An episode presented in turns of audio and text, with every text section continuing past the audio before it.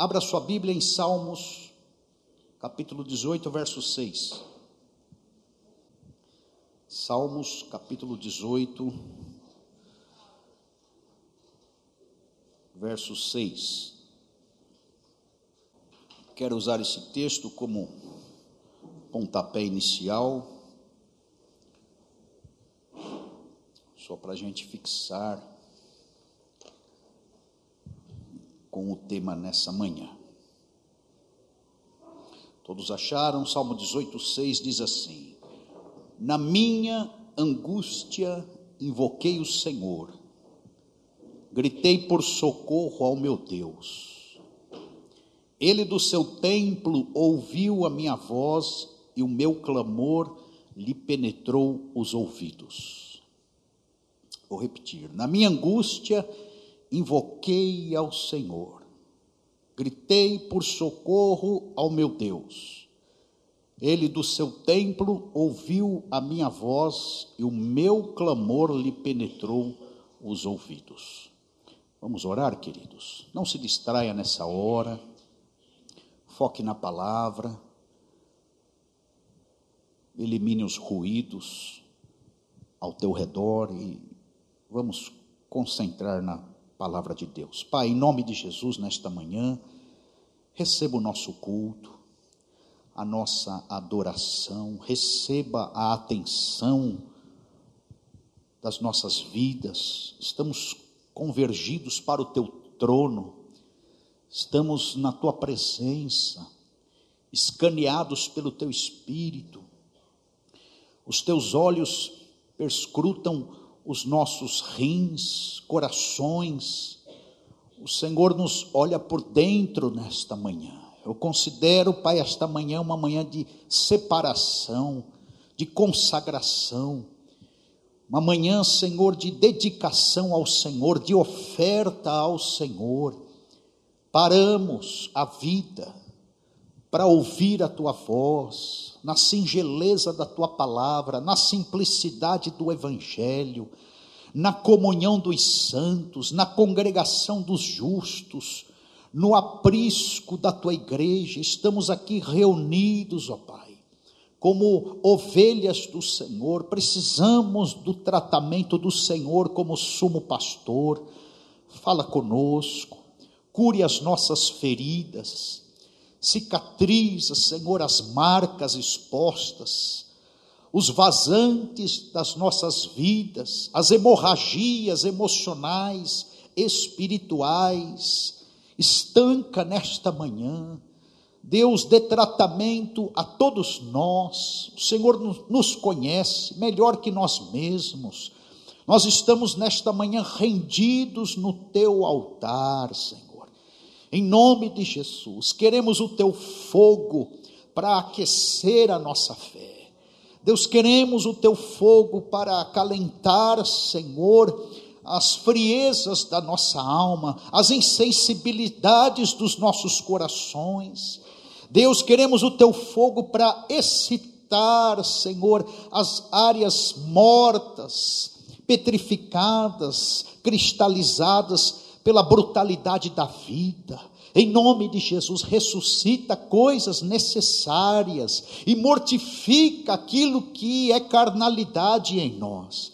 Faz, Senhor, esse duplo trabalho nesta manhã, por dentro, porque estamos bem certos, ó Pai, de que o reino dos céus não é de visível aparência não estamos, ó Pai, nesta manhã presos ao estético, a Deus, ao material, ao concreto, aquilo que os nossos sentidos atestam. Não, Senhor, nós queremos, ó Pai, a tua cirurgia dentro de nós, no nosso coração seja cirúrgico, seja detalhista em pontos que não são pecados homéricos, como diz o escritor aos Hebreus, mas são embaraços, são deslizes, são tropeços, ó Pai. Nos livre da queda, em nome de Jesus, independente do tema, independente da área, independente, Senhor, da cobiça, da sedução, porque todos nós temos um ponto de queda,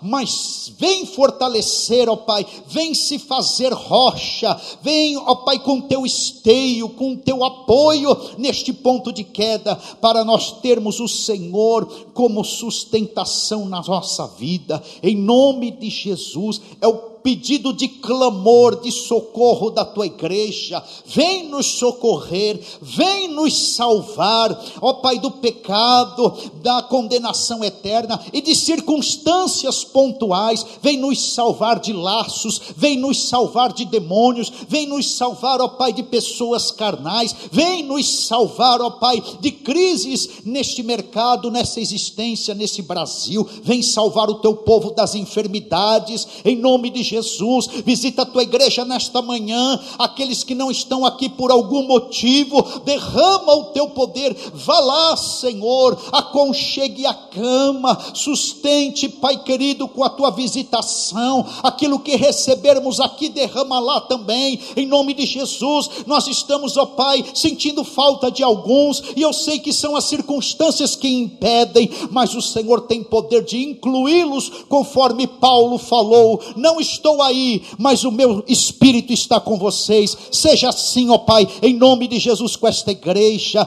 através do teu poder. Nós oramos, Senhor, nós oramos, entregamos, fala conosco. Fala que o teu servo ouve. Mais que isso, fala que o teu servo, a tua serva obedece.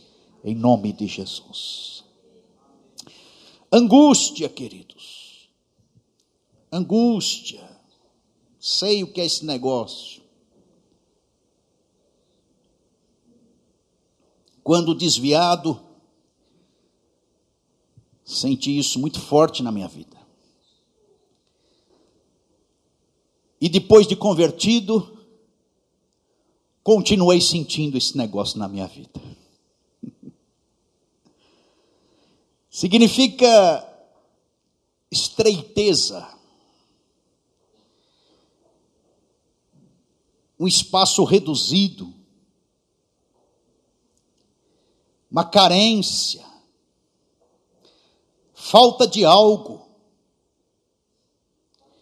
Você já sentiu isso, né?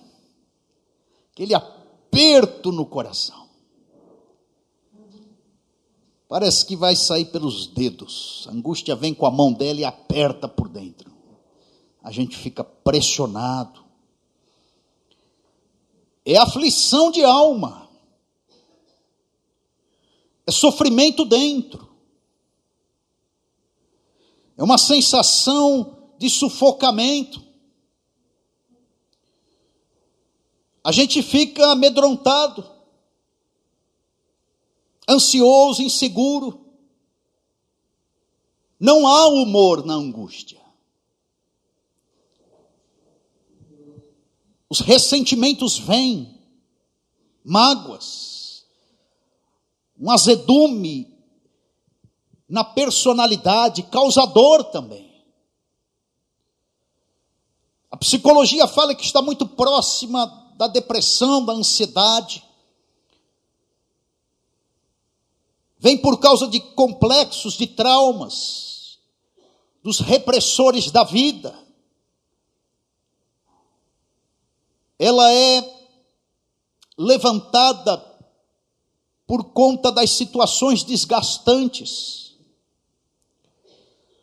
A psicanálise vai falar porque existe ausência do objeto ou a perda do objeto.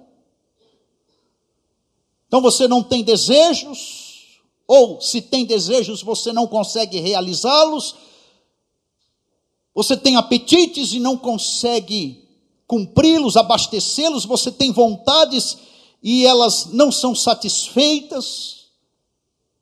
Aí surge a angústia, ela nasce. As pessoas hoje na pós-modernidade têm colocado um mata-borrão para se livrar da angústia.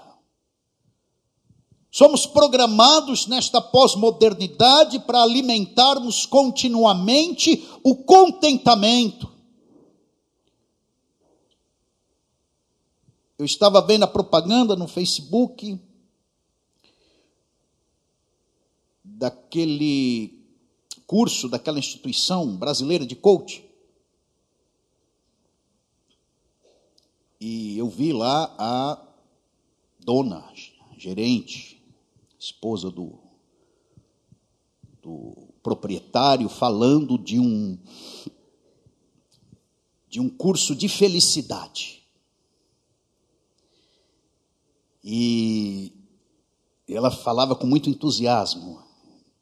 Eu fiz esse curso, conheço ela, então, e ela tem uma tese de mestrado nos Estados Unidos sobre a felicidade. E, e eu observando a propaganda, eu falei: é isso. O mundo hoje vive na era do entretenimento, vícios por prazeres constantes. Não há espaço para angústia para dores, para perdas. E porque fiz o curso, por isso estou comentando, e pensei, glória a Deus. Inclusive, essa pessoa, ela destrincha a fórmula da felicidade. E eu quis escrever, mas aí eu me contive, porque minha pergunta seria: é, vocês vão chamar Jesus para dar a fórmula da felicidade? Porque sabemos que só Jesus tem a fórmula da felicidade. O resto é resto.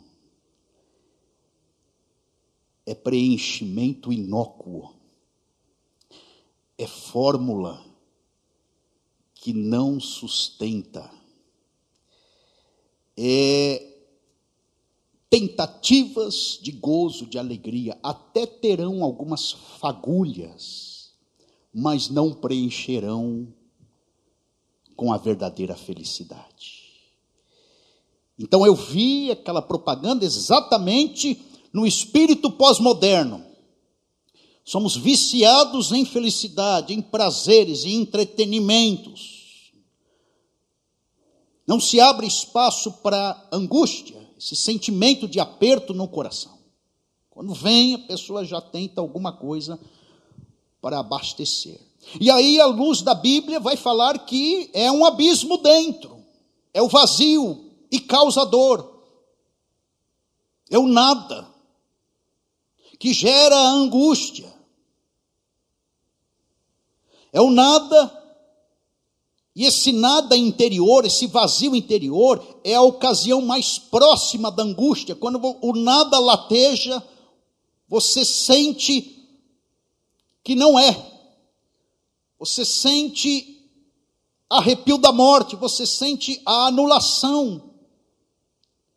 Nós já temos falado isso. Isso é um fardo existencial por sermos filhos de Adão.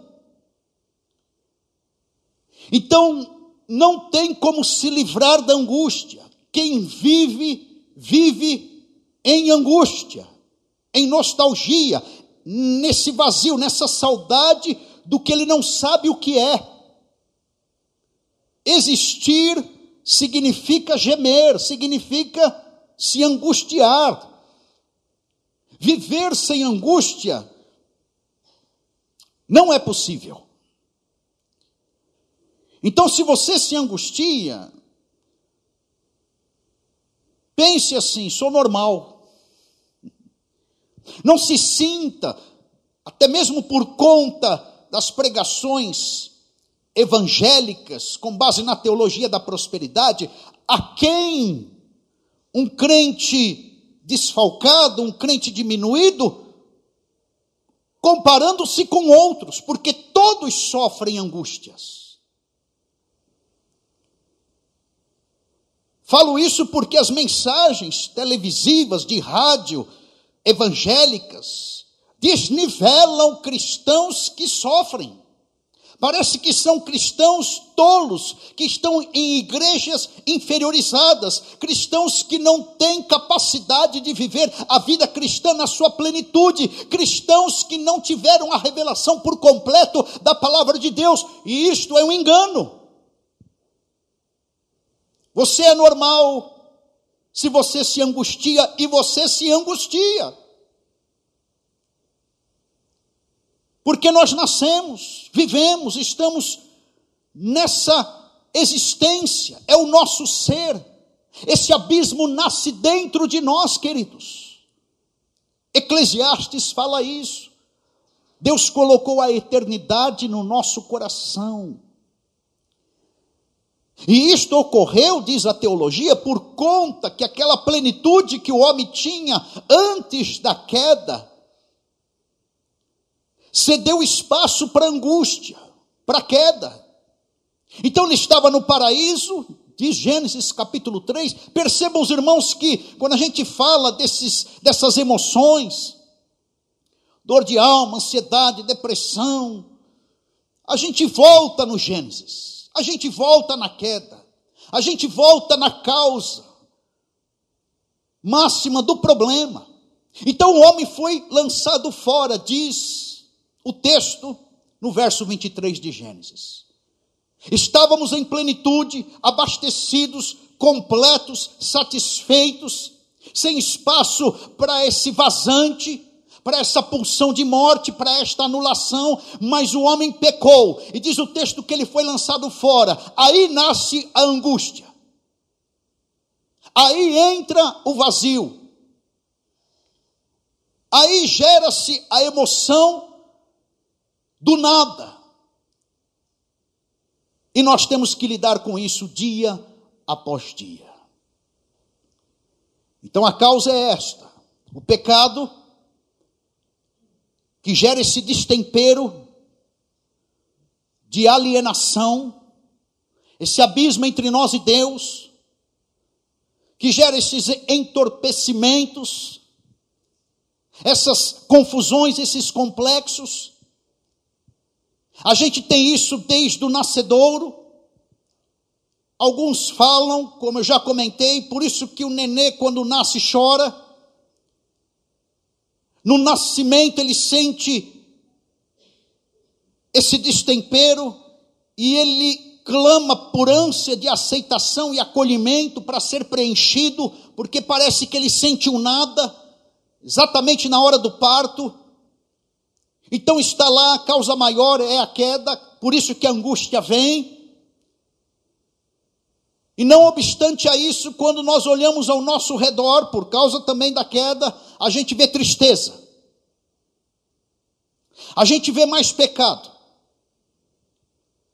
A gente passa por decepções. A gente vive a perda, ou o outro vive a perda. A gente tenta ajudar, se depara com a impotência. A gente contempla a injustiça. A gente é alvo das injustiças e maldades. E ao passo que a gente vai vivendo e experimentando todas essas decepções, tristezas, situações difíceis da vida, a angústia nos visita em maior ou menor grau. A impressão que dá é que a gente está perdido. Ontem, numa roda de amigos, alguém falou: Ah, eu queria minha mãe, eu queria o colo da minha mãe, eu queria o aconchego da minha mãe, eu queria a proteção da minha mãe. Porque sentiu a impotência, o conflito, a perda, a injustiça, a maldade, queria voltar para o útero queria preencher o vazio, queria abastecer a alma, essa distância com Deus, ao contemplar as coisas difíceis da vida, com o colo da mãe, com o nascedouro. E todo o esforço que o homem faz, sem incluir Deus para resolver a angústia, se torna inócuo. Angústia lateja, aí ele vai para o entretenimento. Angústia lateja, vai para o colo da mãe. Sim, tem o seu efeito. Mas nós resolvemos este abismo, preenchemos este nada, desaceleramos essa pulsão de morte, na verdade, em Deus. Então, queridos, problemas, a existência, o fardo do pecado, a culpa que lateja, os destemperos da vida, a crise toda que a gente vê ao redor, nós precisamos de Deus, nós não temos forças para remover isso. O apóstolo Paulo declarou que não é pelas obras, para que ninguém se glorie. É Deus que resolve esse negócio. Os efeitos deste destempero, deste azedume, dessa pulsão de morte dentro de nós, desencadeia sensações terríveis. Eu, quando tinha angústia mais pulsante,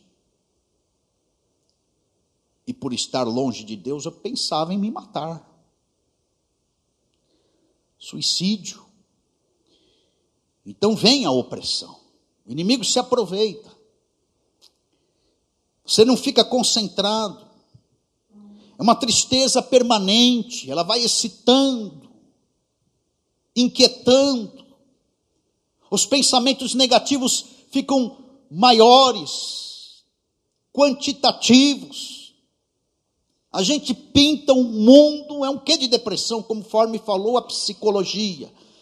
Pinta o mundo de preto e branco.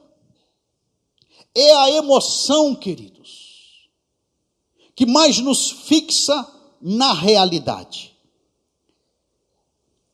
Você já foi num velório? E chorou a perda? Como é que você vai num velório? Você vai mostrando a cara. Estou falando de velório que você sentiu, irmãos. Que tem certos velórios que sai até truco lá, né? Até isso, o pessoal não chora, eles maqueiam o velório. Traz o cafezinho, põe a comidinha, chama aí o, os, os agentes motivacionais, leva as crianças no playground, tem os velórios sofisticados. Eu fui em um que parecia um shopping. Música de fundo, elevador. falei, Jesus, coisa de rico, estou falando, né? Velório chique. O caixão, meu Deus. Eu não conseguia olhar para o morto. Eu falei, que caixão lindo. Meu Deus do céu. Eu esqueci o defunto, irmãos mas maquiando. E era um velório, era um artista, um empresário de artista, aí tinha a turma do humor, da televisão lá. E eu fiquei olhando. Aí eu olhei para a cara de um, deu vontade de dar risada. O outro contando piada. Outro. Eu falei, pessoas. E velório é assim: você não vê a pessoa há 20 anos, você encontra. Em vez de ser discretinho, né? O meu sentimento não, é aquele escândalo. Oh, meu Deus, quanto tempo que eu não te vejo. Então, isso são maquiagens para camuflar a tristeza. Mas quando o velório é de fato velório, a gente vai mostrando a cara, você não põe maquiagem nenhuma, você se está com aquela roupa do corpo, você vai. Porque a angústia se instaurou ali. Volto a dizer, é a emoção que mais nos fixa na realidade. Você não quer enganos. Você não quer ludibrios, você não quer conversa fiada entre linhas, você quer a realidade, a verdade, ir direto ao assunto. Porque a angústia te joga para dentro. E você começa a fazer uma investigação por dentro, mas por que, que está angustiada a minha alma? O que, que está acontecendo? E ela vai te prendendo.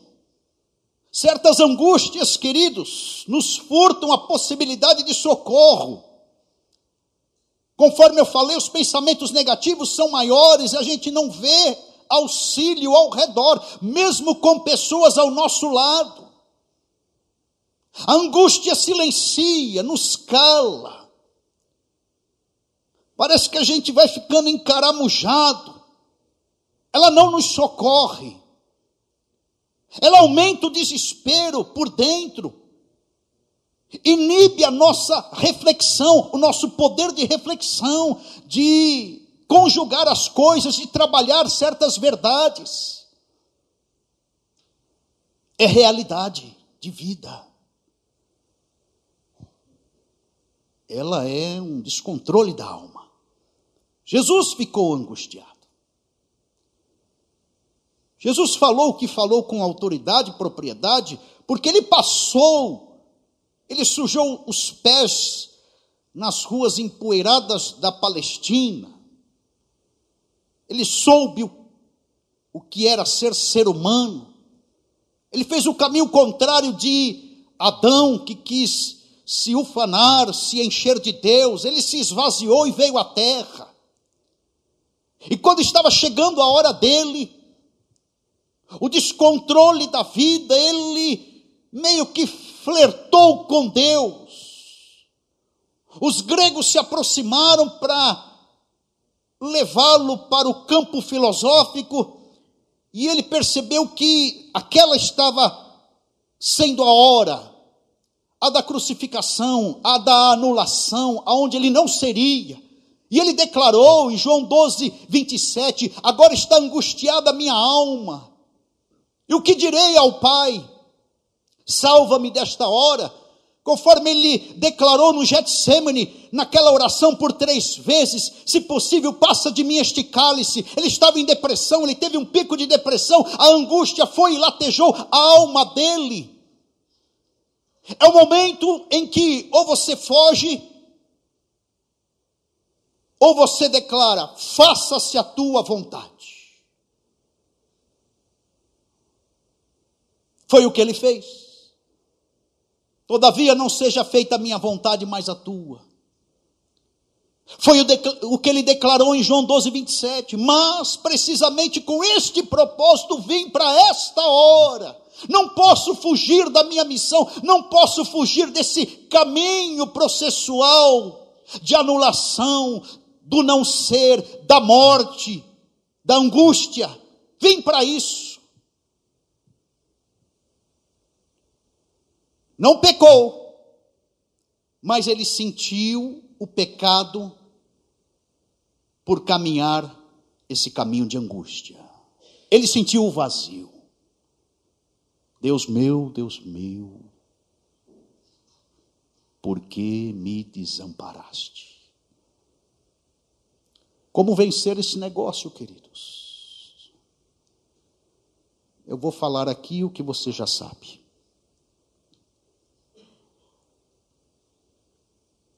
Nós vencemos a angústia pela cruz.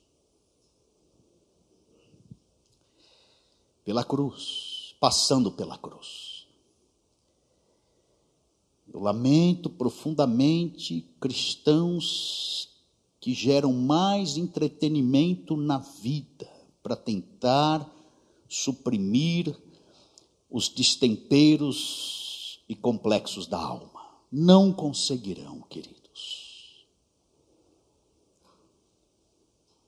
As soluções para as nossas vidas são muito mais espirituais do que nós imaginamos, do que conclui a nossa vã filosofia.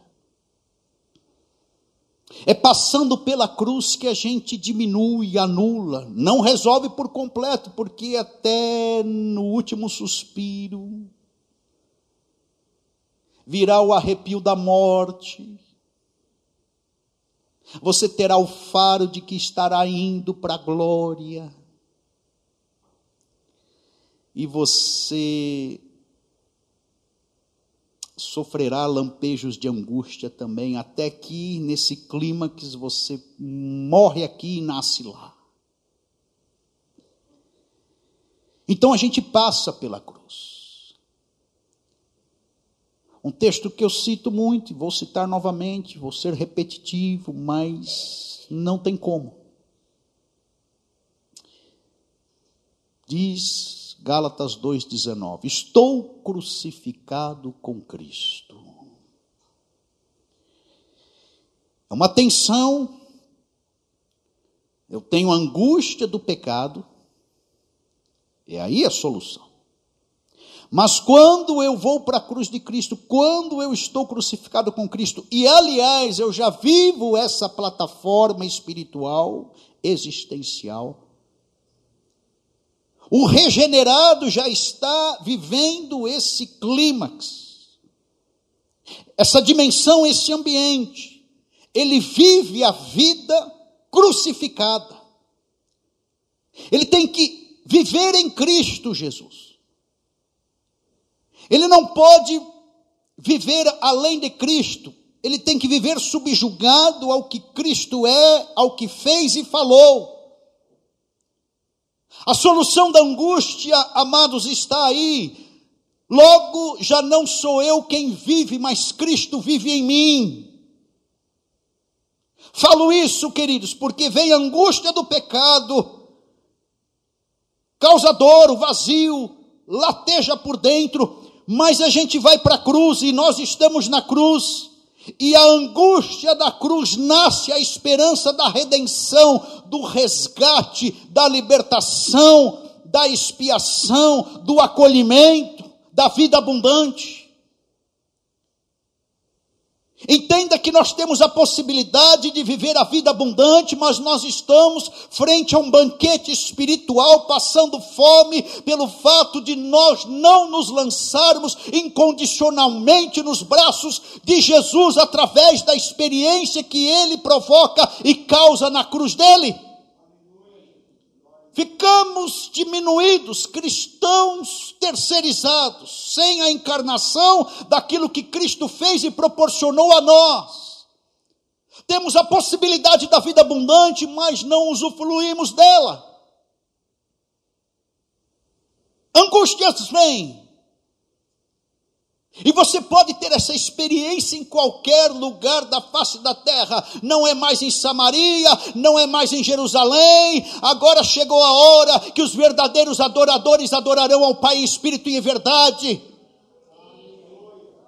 O salmista falou: na estrela lá mais distante o Senhor está, nos mares mais profundos o Senhor está. Eu oro lá embaixo, eu oro lá em cima, e eu vivo em qualquer canto e eu sou visitado pela esperança da redenção. Pelo fato de estar crucificado com Cristo. Então a angústia torna infecunda e frustra, mas a experiência da cruz abre uma perspectiva de novidade de vida. É isso que o Evangelho declara para nós. A angústia me deprecia, me humilha, coloca um muro à minha frente, pinta o mundo de preto e branco, sem cores, sem humor, sem motivação. Mas na experiência da cruz com o crucificado, eu experimento o poder da ressurreição e passo a andar em novidade de vida.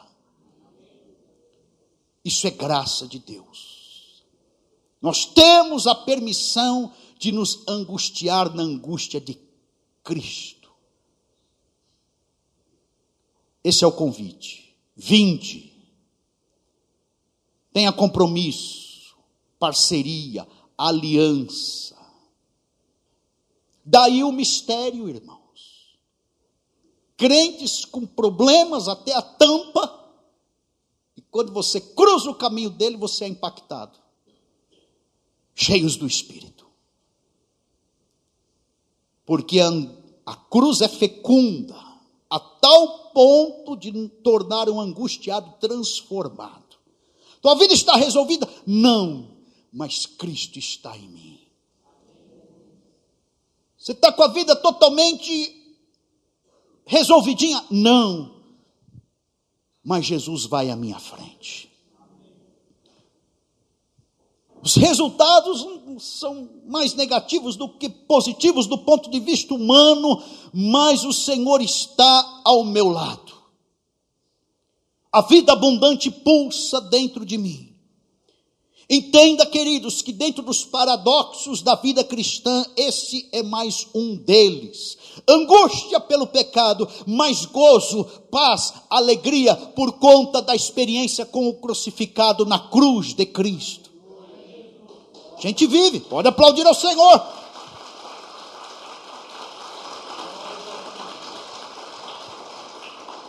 Não estranhe, nós vivemos nessa tensão condenação do pecado de um lado, mas certeza de salvação do outro. Arrepio da morte, mas esperança da vida eterna. O que, que eu estou falando? Eu estou falando de angústia e motivação, estou falando de angústia e gozo. Assombro do inimigo de um lado, com seus dardos e setas inflamadas, mas do outro lado, a fé que o derrota. O poder da palavra que declara na fuça dele, está escrito: vai-te, Satanás. De um lado, a gente vive a vertigem da descontinuidade. Você está aqui, indo bonitinho, tudo certinho, aí vem um pacote econômico, aí ameaça. Você, fala, vai descontinuar minha vida, meus negócios, meus rendimentos. Vem angústia, mas aí a palavra do outro lado. Guia-me pelas veredas da justiça, por amor. Tem uma aliança contigo, Deus.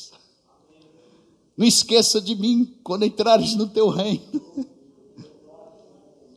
Preenche esse vazio aí. Essa angústia gerou um azedume de alma. Sinta a humilhação da minha finitude de um lado, mas do outro lado eu tenho a certeza da dogmática da eternidade, da predestinação, da eleição. Estou nas mãos de Deus e de lá eu não escapo. Paradoxo, tensões, então, isso é na dimensão da cruz, morte se transformando em vida, justificação pela graça e não pelos nossos méritos. E o efeito criativo e criador do poder de Deus é novidade de vida. A angústia vem e fala: não tem saída. Constrói o um muro na nossa frente, esvazia a nossa criatividade a angústia vem e fala: não vai dar certo.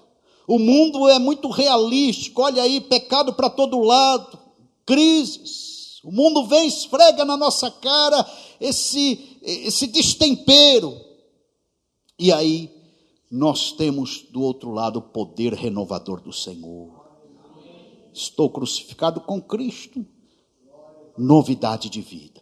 Há saída há saídas. Há saídas para nós. Então, solução da angústia, essa experiência da cruz com o crucificado, a saber, Jesus. Eu diria também, em segundo lugar, para a gente preencher esse vazio, superar essa angústia, nós contarmos com os gemidos do Espírito Santo. Os gemidos do Espírito Santo ele acompanha a pessoa e ele faz gestar e ele gera uma nova pessoa. Estou citando Romanos 8, 26. Também o Espírito Santo, semelhantemente, nos assiste em nossa fraqueza angústia. O Espírito Santo nos assiste em nossas angústias, vazios, dores, impotências, finitudes. Não pense que você é o sabichão da espiritualidade, que você é o suprassumo da teologia, que você detém todos os meandros dos oráculos de Deus, não pense isso, porque o texto fala: não sabemos orar como convém.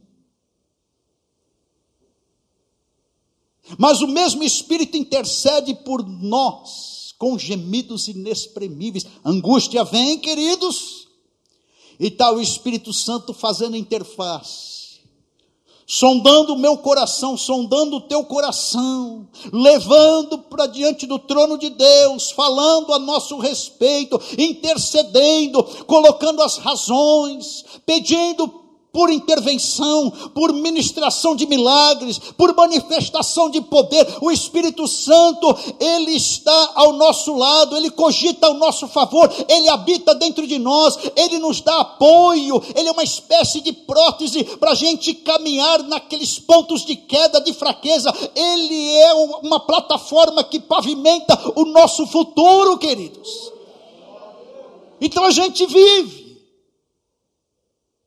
a descontinuidade da vida nos visita. O abismo é colocado à nossa frente.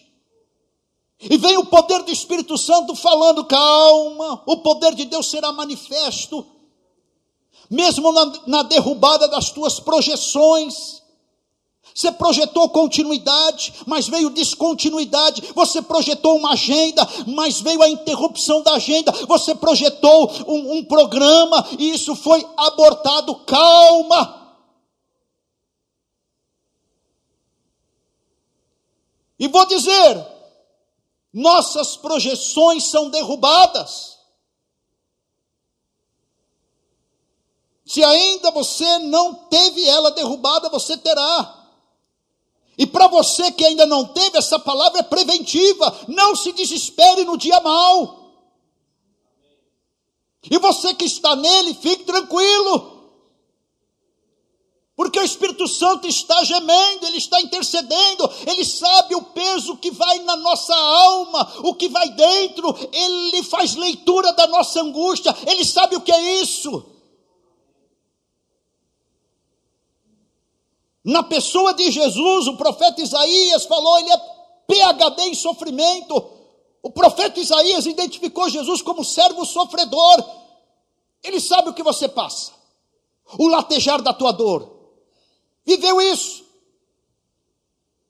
Então vamos lá, receba.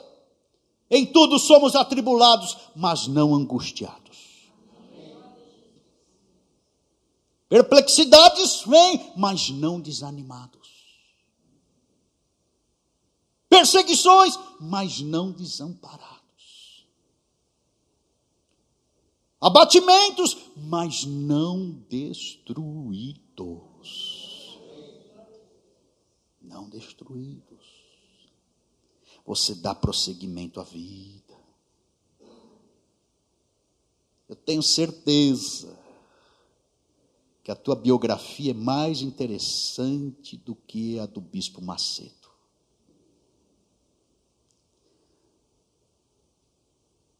Você escreve um livro, meu irmão.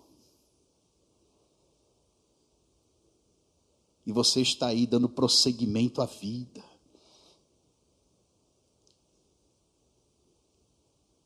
Você não é o único. A vida é assim. Viver é gemer. Mas o salmista falou: Bem-aventurado o homem cuja força está em ti, cujo coração se encontra os caminhos aplainados. Irmãos, há dias de holofotes, de monte, de visibilidade, mas há dias, dias de vales, de obscuridades, de sombras pantanosas de solo encharcado. E ele fala no Salmo 84, 6, passando pelo vale árido, outras traduções diz o vale de barca. A gente faz culto no vale de barca. Eu lembro quando passei dias sombrios na minha vida, de solidão, morava sozinho. Foram mais de dois anos, irmãos. que paradoxo. Um vale, sem saúde, sem crédito das pessoas, sem credibilidade na igreja, afastado da família, vale de barca. O Senhor visitava a gente ali. A gente fazia um manancial. É o que o salmista viveu, meu irmão. De bênçãos, porque cobria a primeira chuva. Nós podemos banquetear. Quando Paulo fala em alegrai-vos no Senhor, em tudo dai graças, não é ser alienado, o, o, o bobo da corte, é, rir de qualquer coisa, inclusive da desgraça, é, é, ter a chave emocional invertida, né? Está sofrendo e está rindo, não é isso. É que apesar do sofrimento, eu tenho razões suficientes para continuar em Deus. Eu tenho razões suficientes e consigo contemplar estas razões em Deus. Eu tenho razões suficientes, verdades suficientes para fazer do vale de barca, do vale árido, um manancial. Eu consigo dar prosseguimento à vida. Eu estou falando, queridos, de Filipenses 4:7. A paz de Deus excede todo o entendimento. Isto não acontece com o ímpio, você sabe disso. A paz de Deus guarda o nosso coração e a nossa mente em Cristo Jesus. Eu estou falando nesta manhã o seguinte: dá mesmo com angústia para passar pela angústia com paz interior. Pode entendê-la, compreendê-la, rastreá-la, mas sem perturbação, agonia, neurose porque pela fé Deus faz um trilho de paz. Essa é a caminhada cristã. Tenha paz com Deus. A minha paz vos dou, disse Jesus. Não vou lá dou como o mundo a dá. Você está entendendo? Tem muita gente bem do ponto de vista circunstancial aí fora, mas não tem a paz interior. E tem muita gente com problemas circunstanciais aqui dentro, cheio de paz interior. A fé proporciona isso, e oxalá que a gente resolva esses problemas circunstanciais. Claro que sim, há promessas para isso, mas problemas não podem furtar a nossa paz. E não se nivele por baixo de forma rasteira se a angústia visitar o teu coração. Está aí o Espírito Santo para interceder por você. E entenda que este sofrimento interior produzirá Presta atenção aqui. Deus não desperdiça sofrimento externo ou interno. Tudo vai ter um propósito. E todos eles vão convergir para que você fique semelhante a Jesus, transformado de glória em glória. Por isso que o salmista aí, no 84, 7, o justo vai indo de força em força, cada um deles aparece diante de Deus em Sião, ou seja, ele vai visitando com a Shekinah, com a glória parcial, nos conduzindo para a glória completa, até aquele dia maravilhoso. Deus não desperdiça experiências e emoções que passamos, Ele vai moldando Aliás, todo de, do lado de cada glória para Deus é argila, é barro. Não tem nada absoluto, tudo relativo. Porque você está mais parecido com Jesus. Jesus vai moldando. Palavra aqui, transformação, é mudança interior que não pode se contemplar prontamente. Eu estou citando 2 Coríntios 3,18. Com o rosto desvendado, contemplando como por espelho a glória do Senhor, somos transformados de glória em glória. Nós não aguentamos uma mudança radical, então somos barros nas mãos do Senhor, Ele vai moldando, vagarosamente. gradativamente. Crentes progredindo no caminho da santificação, da crença, da entrega, da humildade, da mansidão, da benignidade, do domínio próprio, da temperança. Crentes progredindo gradativamente. Eu diria para você então, vá de força em força, com angústia sem angústia, com glórias parciais e problemas parciais, porque chegaremos em Sião, diz o salmista. E minha receita para você nesta manhã, do ponto de vista bíblico, para se livrar da angústia, é, em terceiro lugar, se renda a Jesus. Coisa que você já sabe. Eu cito Atos 2,36, esteja absolutamente certa, pois toda a casa de Israel de que a este Jesus que vós crucificastes, Deus o fez Senhor e Cristo. Entenda, irmãos, Filipenses capítulo 2: todo joelho se dobrará. Agora, não é esse joelhozinho que você leva no meio da perna. Esse do ponto de vista da aparência, até é fácil você dobrar. O joelho que nós temos que levar em consideração, em primeiro lugar, é o nosso ego, é a nossa obstinação, é a nossa carnalidade, é a nossa rebelião, é a nossa desobediência. É o joelho que vai dentro da síndrome de onipotência, é um joelho obcecado, com base na velha natureza. Esse nós temos que dobrar. E eu quero dizer que no encontro com Jesus de Nazaré, todo joelho se dobrará, inclusive demônios, Satanás e os demônios. Os que morreram, os que estarão vivos, a dimensão espiritual invisível, todo joelho se dobrará a reconhecer o senhorio de Cristo. Não fique nesta posição de rebelde, obstinado, idolatrado. Não, queridos. Dobre o seu joelho interior. O eu solto a si mesmo, ele fica voltado para si, em si mesmado, reivindicando autonomia, divindade e ele vai cair no desespero de alma, na problemática da angústia, ele não conseguirá se resolver, conforme Paulo falou a Romanos, capítulo 7, verso 24: Desventurado homem que sou, quem me livrará do corpo desta morte?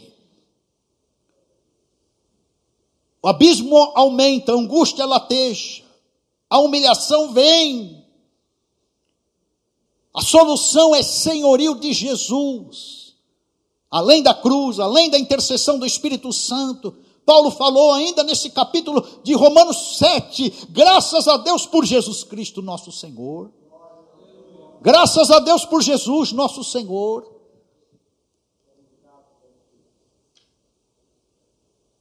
Meu irmão, estou falando isso.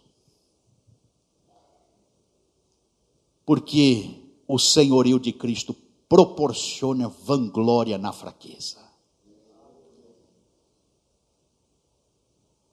Paulo envolvido com esse emaranhado de coisas de vida, de luta espiritual, sofrendo as fraquezas, as injúrias, as perseguições, as necessidades. Ele falou: Vou me gloriar nas angústias por amor de Cristo. Olha que coisa maravilhosa, irmãos. Porque quando sou fraco, aí eu sou forte. Você entende esse mistério?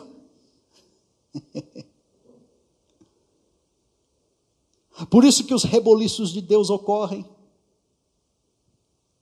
porque o crente vai daqui para lá na fraqueza e Deus vai fortalecendo de força em força, de glória em glória, e o ímpio vai de lá para cá tentando ser forte e se deparando cada vez mais com as suas fraquezas, com as suas necessidades, com as suas impotências, com as suas limitações, com as suas angústias, e de exaustos eles caem.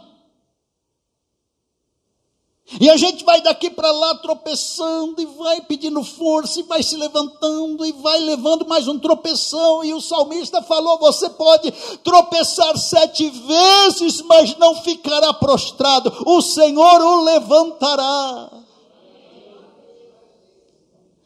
Aleluias. Então, queridos, é isso. Senhorio de Cristo. Paulo entendeu esse negócio. Então, se vier uma lutinha, se vier esse azedume, se vier esse destempero, essa visitação de morte, de anulação, de dor, de latejamento, Oh, meu irmão, pode esperar que a visitação da força do Senhor te alcançará, o poder de Deus te visitará, você conseguirá terminar esse dia, não com esse azedume, com essa derrota, com esse desespero. E eu, eu tenho dia, dias assim, começo ele mal, é segunda-feira, a famosa segunda-feira, Jesus, acordo cheio de sono, meu Deus, e tem isso aquilo, e parece que a gente fica estreito, a gente fica apertado, e aí a gente vai se lançando em Deus, e vai desafiando a vida, e se lança na vida, e, e vai orando, intercedendo, a fim e, e de ter dias melhores, de finalizar o dia numa outra situação. E qual a surpresa? Ao chegar à noite, abastecido, visitado, fortalecido pelo Senhor, isso é a nossa predestinação. Se a angústia é humana, permanecer nela é satânica, mas há um socorro de Deus para nós. Não se recuse, não coloque barreiras, não se furte do socorro do Senhor sobre a tua vida. Se renda ao senhorio dele. Se renda ao senhorio dele.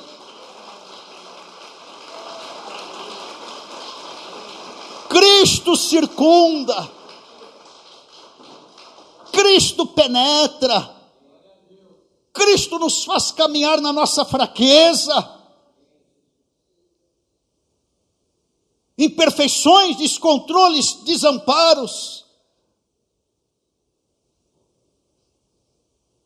Igual a criança que entra no pula-pula, ou que se joga na piscina. Você já viu, né? É algo apoteótico. E está lá o pai babão. De novo, deixa eu tirar uma selfie, deixa eu filmar. Se lance em Jesus. Ele é o teu oceano, ele vai te conter, te encorajar, te motivar. Se lance nele. Pastor, estou fraco. Ele te faz forte faz forte ao cansado, renova as forças daquele que não tem nenhum vigor. E eu tenho que encerrar com a trindade, irmãos. Em quarto lugar, é cruz, gemidos do Espírito Santo, senhorio de Cristo.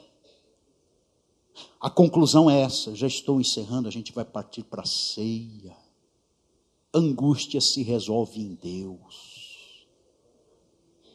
Angústia se resolve em Deus. O salmista, invoco-me, invoco-te no dia da angústia. Diz Deus, aliás, Salmo 50, 15: Invoca-me, Deus falando, invoca-me no dia da angústia e eu te livrarei. O famoso Salmo 91, ele me invocará, ela me invocará e eu lhe responderei. Você tem um Deus que fala.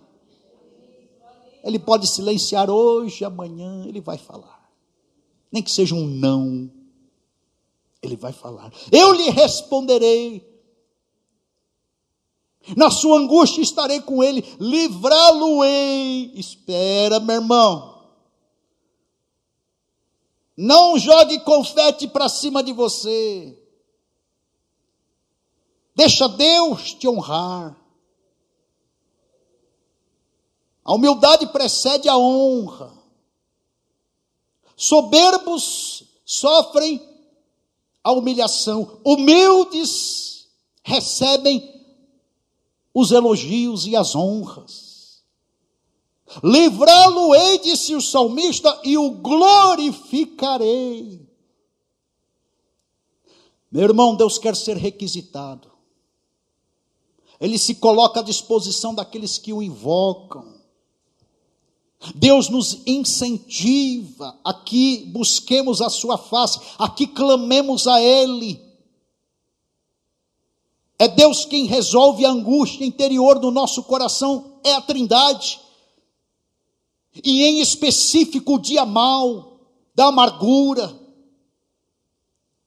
Esse dia em que a angústia vem porque deu tudo errado. Conflitos ocorreram, desacordos surgiram. Você levou, logo de início, contrariedades. Houve perseguições gratuitas, perdas consecutivas. Esse é o dia mau, principalmente neste dia. Diante destas lutas, é neste dia que Deus quer ser invocado. Por isso, neste dia, não murmure, não seja cético, não desfaleça, não desvie, porque a promessa do Senhor está à tua disposição. É no dia da angústia que o Senhor quer te livrar e te glorificar.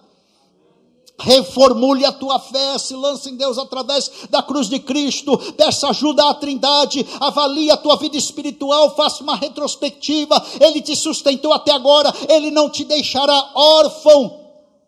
Irmãos, eu estou falando o seguinte: sem triangulações. A agenda da igreja está aí, glória a Deus por ela, mas ela não substitui a tua relação com Deus, sem triangulações, é você direto com o Pai eliminando todas as comparações, tira isso também. Ah, Senhor, o Senhor respondeu para ela. Ah, Senhor, o Senhor deu para ele. Ah, Senhor, a vida do terceiro ali está mais arrumadinha. Ah, Senhor, o ímpio está prosperando no meu caminho. Elimine toda comparação, sem formulações de respostas para Deus também. Ah, Senhor, eu só quero se o Senhor fizer isso, aquilo, aquilo outro. Deixe Deus ser Deus ter a liberdade de responder conforme lhe apraz. É neste dia, fundo do poço, Hernandes Dias Lopes falou: fundo do poço, você só tem uma direção. Tem gente que fica olhando para o fundo do poço, carcomido pela culpa, oprimido pela opressão de Satanás, porque foi parar no fundo do poço. Uns ficam olhando tijolos, com a vida reduzida, angustiados, estreitos. Mas crente olha para cima, no fundo do poço, Senhor, só tem uma saída. É céu. Parece que acho que era por isso que Daniel abria a janela lá na corte de Nabucodonosor. Não tem esperança, estou angustiado, enclausurado nesse cárcere, subjugado por essa potência mundial, a Babilônia. A saída é abrir a janela, se voltar para Jerusalém e clamar ao Senhor três vezes ao dia. Olhe para o céu, meu irmão. Clame ao Senhor Invoque ao Senhor no dia da angústia, Deus responderá. É o dia de maior realidade, conforme eu falei, sem encenações, você vai estar ali no, no, no, no mais puro tutor tutano, é o teu coração, tua essência, é o suco da tua alma, sem mentiras, sem maquiagens, sem auto-engano, camadas de disfarces, você vai estar cara a cara com Deus, se demonstrando, se esvaziando, se colocando, e Deus habitará o teu interior. Essa emoção do vazio será expelida. Salmo 4, 1 Responde-me quando clamo a Deus, Deus da minha justiça, na angústia tens me aliviado, tem tido misericórdia de mim e tem ouvido a minha oração. Mas eu quero encerrar com Isaías. Quero ser poético nessa conclusão.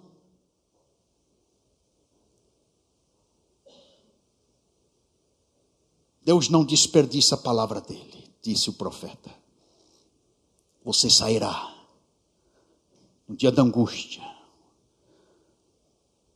Um novo caminho será descortinado. Irmãos, eu estou falando de forma profética.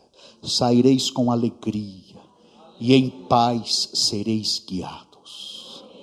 novo contexto. Você vai sair. Os montes e outeiros romperão em cânticos. Vamos traduzir esse negócio. Você vai sair. Os prédios e casas e comércios estarão louvando. Você vai celebrar, todas as árvores do campo baterão palma. Vamos traduzir esse negócio. Carros na marginal Pinheiros. no trânsito caótico de São Paulo. Meu irmão, caos instaurado. E você ali sendo visitado pela glória do Senhor. Porque a palavra do Senhor é a palavra do Senhor. Semelhante àqueles dois enfermos no hospital. Um na janela e o outro para dentro do quarto. E o que estava para dentro do quarto, impossibilitado, perguntou para o que estava na janela: O que, que você vê? Você conhece a história. E o da janela pintou um, um cenário apoteótico. Eu vejo passarinhos, árvores, que jardim maravilhoso, crianças brincam no playground. Está lá o vendedor de algodão doce. Há muita alegria. Há um céu aqui maravilhoso, uma manhã linda. O que estava na janela foi retirado e o que estava dentro do quarto, que não tinha acesso àquele visual, foi para a janela. E quando ele foi para a janela, ele encontrou um muro à sua frente, acinzentado. Não havia o parque, não havia as flores, as crianças, o vendedor de algodão doce, não havia nada. Não é que nós somos alienados, infantilizados. Não é que nós somos pessoas que não contemplam a realidade, muito pelo contrário, se há um povo que vive verdade e realidade de vida, esse povo é o povo crente na face da terra. Mas é que a gente sai na vida e a gente vê esse caos instaurado, mas a nossa visão, a nossa contemplação, ela é do ponto de vista da motivação, com base nas promessas e palavra de Deus. Todas as árvores do campo baterão palmas por isso que quando eu vou no médico, pego a marginal entupida, eu faço um, do meu carro um culto móvel. Louvo a Deus. Olho para o céu. E pinto esse cenário de quem crê. E aí, em lugar do espinheiro, crescerá o cipreste alterações, vislumbre, conforme falou o profeta. Tenha visões, mudanças significativas, em lugar da sarça crescerá a murta. Conforme falou a mulher do fluxo de sangue. Olha, eu estou aqui sangrando, mas eu vou tocar lá e ele vai estancar, e eu vou voltar a ter força, lavar louça, viver, reconstruir a vida, conquistar coisas, nova história, atmosfera e ambientes alterados. Não deixa a angústia ditar a tua vida. Escreva a tua vida em parceria, aliança e compromisso com Deus e Sua palavra, com a Trindade e Sua palavra. Se resolva na angústia e a angústia pela cruz, pelo Espírito, por Jesus e principalmente em Deus, que está aí a Trindade. Feche os teus olhos, nós vamos orar. Quero pedir para os diáconos colocarem a mesa.